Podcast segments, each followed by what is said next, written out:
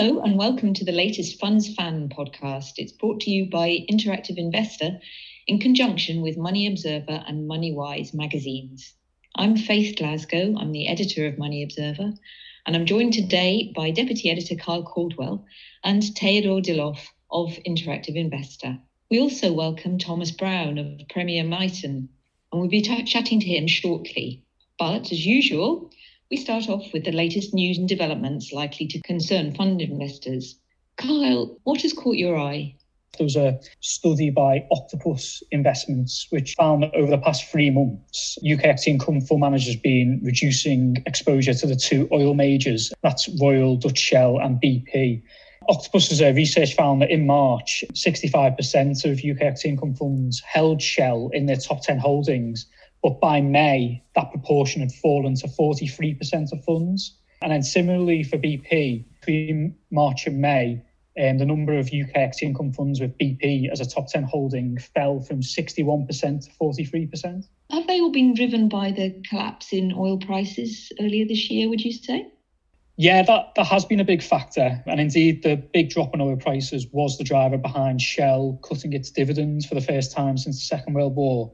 So, on the one hand, some fund managers will have moved to reduce their holding, um, given that it's now less attractive from an income perspective. BP, however, has not cut its dividends, but um, fund managers seem to be signalling that a cut could be on the cards and um, have moved to reduce their exposure ahead of that potentially taking place. Another reason why both oil stocks have um, slid out the top 10 holdings of equity income funds is down to the huge decline in both their share prices since um, the start of the year as a result, um, the value of fund managers' holdings relative to their other holdings has, has declined, and this, of course, reduces their over, overall weighting in the portfolio. And presumably, unlike the other holdings in in these funds, they've just not recovered nearly so well in line with the broader market. That's correct, uh, Faith. Yeah, and it's um, yeah, mm. the sentiment towards oil stocks is uh, very low at the moment. There was also the Link Dividend Monitor report for the second quarter of 2020. Kyle, it would be an understatement to say that it made bleak reading for income-seeking investors.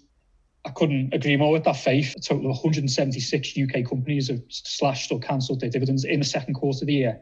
And um, this equates to two thirds of all the companies that typically make payments. 61 companies have um, increased their payments over that quarter. There's a an old stock market saying two views make a market, and this seems to be the case at the moment for the outlook for dividends. Some commentators are taking a pessimistic view at the moment on the, the months ahead and for 2021, cautioning that even in an optimistic scenario whereby there's a a U-shaped recovery and the recession is not severe, then um, companies will not be rushing to uh, reinstate the dividend payments. On the other hand, I've also seen um, the opposite argue, argument made that companies will be keen to return to the dividend register as soon as possible to satisfy income hungry investors, especially with the backdrop of um, grotesquely low savings rates. What, what side of the fence would you sit on with this, Faith? Well, I don't see a rush back to generous dividend payments by many companies. I think that some some of them may be taking the opportunity to recalibrate what had become over generous payouts and just you know to make them a bit more sustainable than they'd become. But other companies will just be feeling cautious about the prospects for a return to normal levels of business and worried about possibility of, of further significant lockdowns, I think. Um, and then, you know, on top of that, there's the uncertainty of Brexit looming at the end of the year. So I think a lot of companies are going to prefer to hold some cash in the medium term rather than returning to um, generous payouts for investors. But I think there will be other companies. Most obviously, the small number of key stocks for whom dividend reliability is just so core to shareholder interest that they just won't want to prolong the agony. What about you, Kyle? What do you think? I'm on the same side of the fence as you, Faith. Um, I also agree that I don't see a, a rush back to um, generous dividend payments by many companies, and to sort of and to add to all the points that you've made. There's also a lack of competition, isn't there? I mean, savings rates are dire. Um, you've got the bond market as, a, as another option. Um, equities are a lot more attractive than bonds from an income perspective at the moment, even when um, yields are, you know, even when dividends are lower than they than they have been for a couple of years. I think also on that basis, I mean, you know, equities are, are the best best place in town. So on those grounds as well, I just don't see the real need as well for um, for companies to, to to rush back and pay high levels of dividends. No, absolutely. I think if they do go back, there's a reasonable argument for them for, for them paying lower, more sustainable levels on that on, on those grounds that there is a lack of competition generally. Anyway, thank you very much, Kyle, for um, rounding up the news for this uh, past fortnight or so. Now we'll move on to welcome our special guest for the show, Thomas Brown, who co manages Miton European Opportunities. This fund was the first time winner of the European Gong in the 2020 Money Observer Fund Awards, and it has to be said it has done remarkably well recently. It returned 23% over the last year to the end of June, I think, uh, notwithstanding the market plunge in March. And in contrast, the Investment Association's Europe ex UK sector, where it lives, has just scraped a couple of percentage points of growth over that period. So, Thomas, thank you very much for joining us. It's great to have you here. My pleasure. And I'm first wondering if you could tell us a little bit about your perspective on why investors seem to be so wary of Europe at the moment. In the last Investment Association update on fund flows in, in May, Europe sat right at the bottom of the sector tables with out, outflows of more than 450 million pounds. So my question is really why is it so widely avoided by investors? Is it is it fair to characterize Europe as stodgy and dull as I've seen? Although I haven't sort of seen your your your data set on fund flows, I think it's fair to say that Europe's actually been sort of out of favor for years now when we came to launch the fund at the end of 2015, we, you know, we went on the road and saw lots of existing Miton clients and said, would they be interested in investing in a new European fund? And we were almost uniformly told that investing in Europe was a definite way to lose money. Europe was uninvestable. I mean, you'll remember back then at the end of 2015, you know, we had uh, lots of elections due in 2016. There was Brexit risk. There was Italy, Italy going bust risk. There were all sorts of things that people were really worried about, and people were really negative on, on Europe, both back then and then actually quite consistently ever since. Now we have to remember that 2016 was a, a great year for European equities. They they nearly mm. rose 20% in sterling terms, and then they did about 15% in uh, in 2017. So I think the, the, the, the, sort of the general backdrop of people being negative on, on, on Europe is is not necessarily a, a, a terrible env- environment to to generate subsequent market returns. So I'm not I'm not that's not something that that really concerns me. Mm. Coming on to sort of why people tend to avoid Europe. Obviously, this is a this is a UK perspective. When we uh, we, we sit in the UK, and people have a lot of assets in the UK because they're based in the in the UK. And I, I can sort of understand the historical liability angle where people said, you know, their, their assets are to fund liabilities in the future.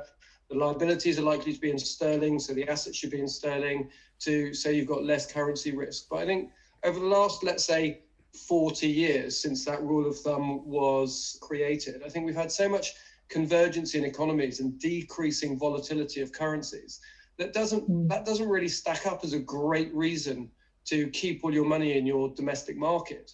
And I think it's wiser to go where the where the interesting ideas are. Now, if you look at sort of Europe um, as an economic bloc, it has GDP of around about 14 trillion euros. So about five, five and a half times as big as the UK. Now, while the hmm. UK has got a much more developed stock market, so a greater proportion of the of the GDP, if you like, is available to invest in than Europe, you know that's still a massive gap in terms of the the, the relative size of, of the opportunities, mm. and that's why I think it, it, it's unwise to just look at the UK. And I think Europe's actually a really great hunting ground for, for European stocks. Just to finish it, the way people think about Europe is to say, well, I've got my UK allocation, and then I'll think about international, and they'll compare us to the US with all those exciting FANG names, which uh, take all the headlines, or they'll look at emerging markets with very high nominal mm. GDP growth rates. And against that environment, maybe people can say, well, Europe does look a bit dull. You know, the economy is, mm. You know, not a massive grower over the last decade. And I think it is fair to say that economic growth hasn't been hasn't been great in, in, in the last decade. And we don't necessarily expect it to accelerate it in, in the next decade.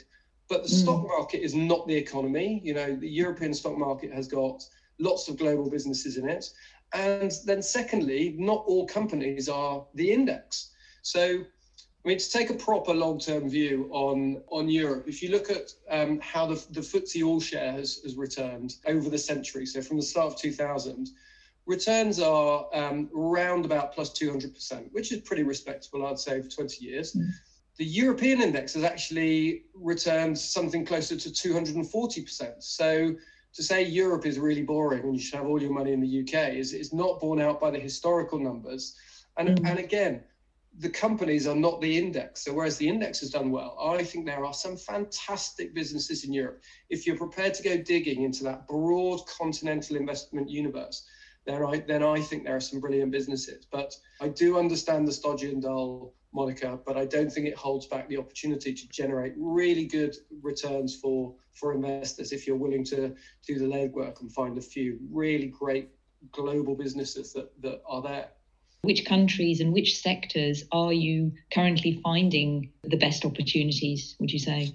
I guess this is, you know, quite consistently for us, just starting with, with sectors. We've always been overweight the healthcare sector and technology sector. I think Europe seems to sort of do healthcare, if you like, really, really well. There are lots of universities doing lots of research and churning out good ideas. And although the wealth isn't growing that rapidly, there is wealth willing to back good ideas. And so there is a lot of innovation in in the healthcare space, and, and we we've got strong weighting towards medtech companies in our fund. So we've been consistently overweight over the four and a half years of the fund in in healthcare. And then on the technology side, there are lots of opportunities. You know, I think the, the Anglo-Saxon view is very much to look at the, the FANGs in the US and, you know, and them coming to the UK very, very straightforwardly due to the language being common. But there are certain bits of, of sort of technology where language is actually a bit of a barrier. So there are lots of little businesses, well, smaller businesses, it, it sort of in individual countries that are you know fantastic high barriers good growth rates you know just the same as the us names but they're slightly less well known because they're not these you know the dominant me- mega caps of, mm. of the world we own asml which um, is pretty much the biggest company in europe now that's a that's a tech name world leader. It's probably the most prominent example of a brilliant European tech company. But there are lot, there are lots of good technology names in in Europe. And then on the countryside, we don't really invest down country lines. So we just go where the ideas are. And a lot of the, you know, a lot of the stock market, just as in the UK, a company based in Italy might not be a very Italian company. You know, it's an it's an international company. So we tend not to just focus by sort of doing top top down macro allocation. There are some countries where we've we've consistently been o- overweight over over the life of the fund. So certain Scandinavian countries and, and Switzerland, and somewhere we've been underweight, Spain and, and France. But that's not because we have a particular view on one economy versus the other. It's we're just chasing the ideas and trying to find the best ideas. You mentioned that um, you don't invest obviously in countries per se, but um, I'm sure you also don't invest in acronyms. But um, I was interested to um, hear your thoughts on Golden, Goldman Sachs' new acronym the, for European stocks, the so-called granolas. What did you make of that? Yeah, well, so obviously Goldman Sachs um, claim to have invented the FANGs, so they've got good history of inventing good uh, stock market acronyms for those that don't know, the granolas is is I think about 13 names, if I'm not mistaken, and they're actually uh, some some European names and some UK names. And we, as a predominantly a European fund, so a continental European fund, aren't going to like invest in the likes of um, the the G, GlaxoSmithKline, or um, AstraZeneca, the, the, the, the A. So there are a few names that we, we can't invest in. About half of them are sort of the mega cap uh, drug stocks of, of Europe. And as I mentioned earlier, we, we do like the healthcare space, although we think the medtech investment opportunities are are better than the than than the, than the mega cap drug drugs names. We own ASML. That's uh, that's the A of, of granola, but the others the others we we we we don't own. Uh, one of the very interesting ones, actually, and, and this is one of the things that's slightly forgotten about Europe. The L of, of granola is, is LVMH, so the, the luxury conglomerate that owns Louis Vuitton, um, Hennessy. People are really negative, or they, they certainly have the potential to be very negative about, about Europe, as you've said, and as we've seen from, from the recent flows. And commentators are negative on Europe, but then they want a French or Italian handbag and they want a, a German car. So as you look at the, the global stock market, Europe clearly is the big leader in having the best sort of luxury goods names. And those are interesting businesses because you know a brand confers a competitive advantage and it has the potential to therefore lead to superior pricing power, very high return on capital, and therefore very good cash flow characteristics. So um, the luxury space is an interesting one. We don't actually own LVMH, but it's, a, but it's one of the real strengths of Europe and a reason why we think people should continue to consider investing in the European market, even if they've chosen to um, write off the economy. I read that you, you think very long term in your approach and you do not react to stock market fads.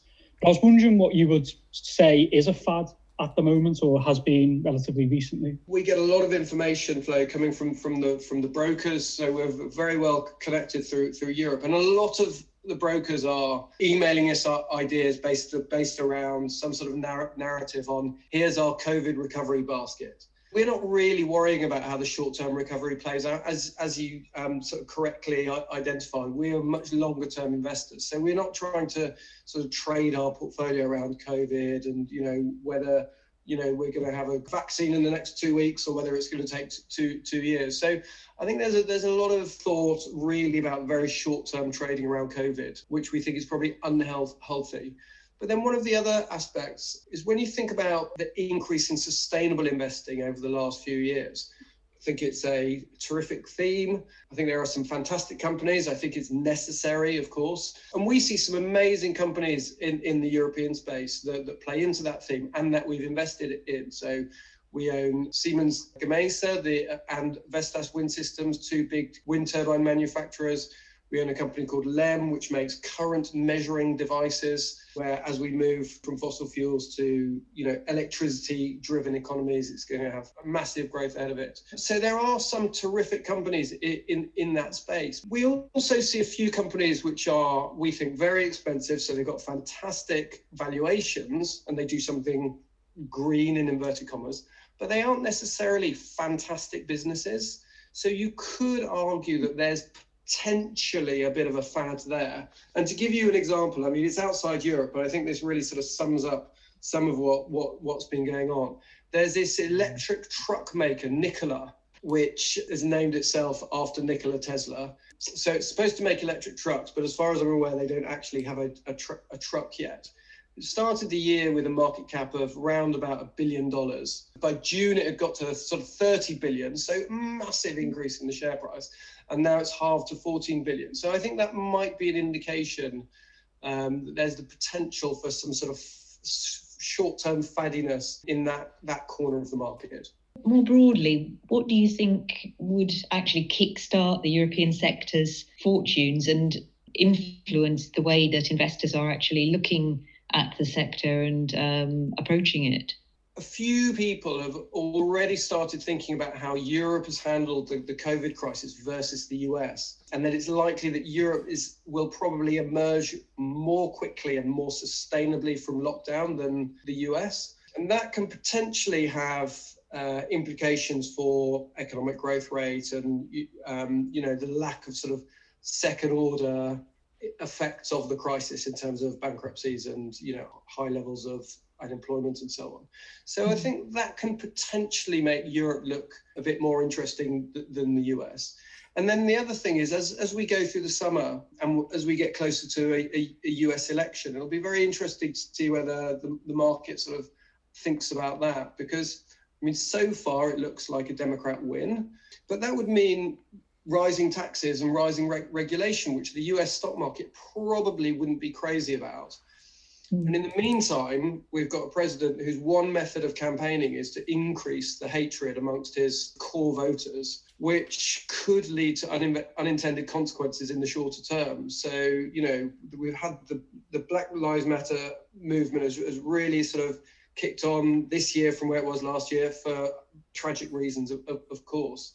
And you, you, I mean, you just wonder that something really bad could happen in the US and and as the US looked less attractive and people look within that non-UK bucket, which I think is how how people do tend to think about Europe. Maybe Europe will, will start to look relatively um, more interesting as, as the stability of the region comes comes to the fore. Fascinating thoughts there, Thomas. Thank you very much for your time today. All the best. Thank you. Now we're joined by Teodor Dilov of Interactive Investors Fund Analyst Team. First of all, you've got an update for us on one of the Artemis funds that is held in Interactive Investors Super 60 lineup of preferred funds. What were you going to tell us about that? Artemis Global Income, which follows a value investing philosophy where the managers look for undervalued stocks has been removed from our preferred list after an extended period of underperformance. This decision has been made in line with our methodology after conducting a formal review of the fund that included sector and peer group analysis as well as meeting the manager and the team. The manager's investment style has contributed to the fund's comparatively disappointing performance against peers. But more recently, this also has been compounded by some poor stock selection decisions, which led to us losing conviction in the fund. Thank you very much for that update. What have you chosen as far as the fund that you'd like to talk us us through this week? Today, I'd like to talk about Morgan Stanley Global Brands Equity Income, which is the first new addition since launch of our Super 60 rated list.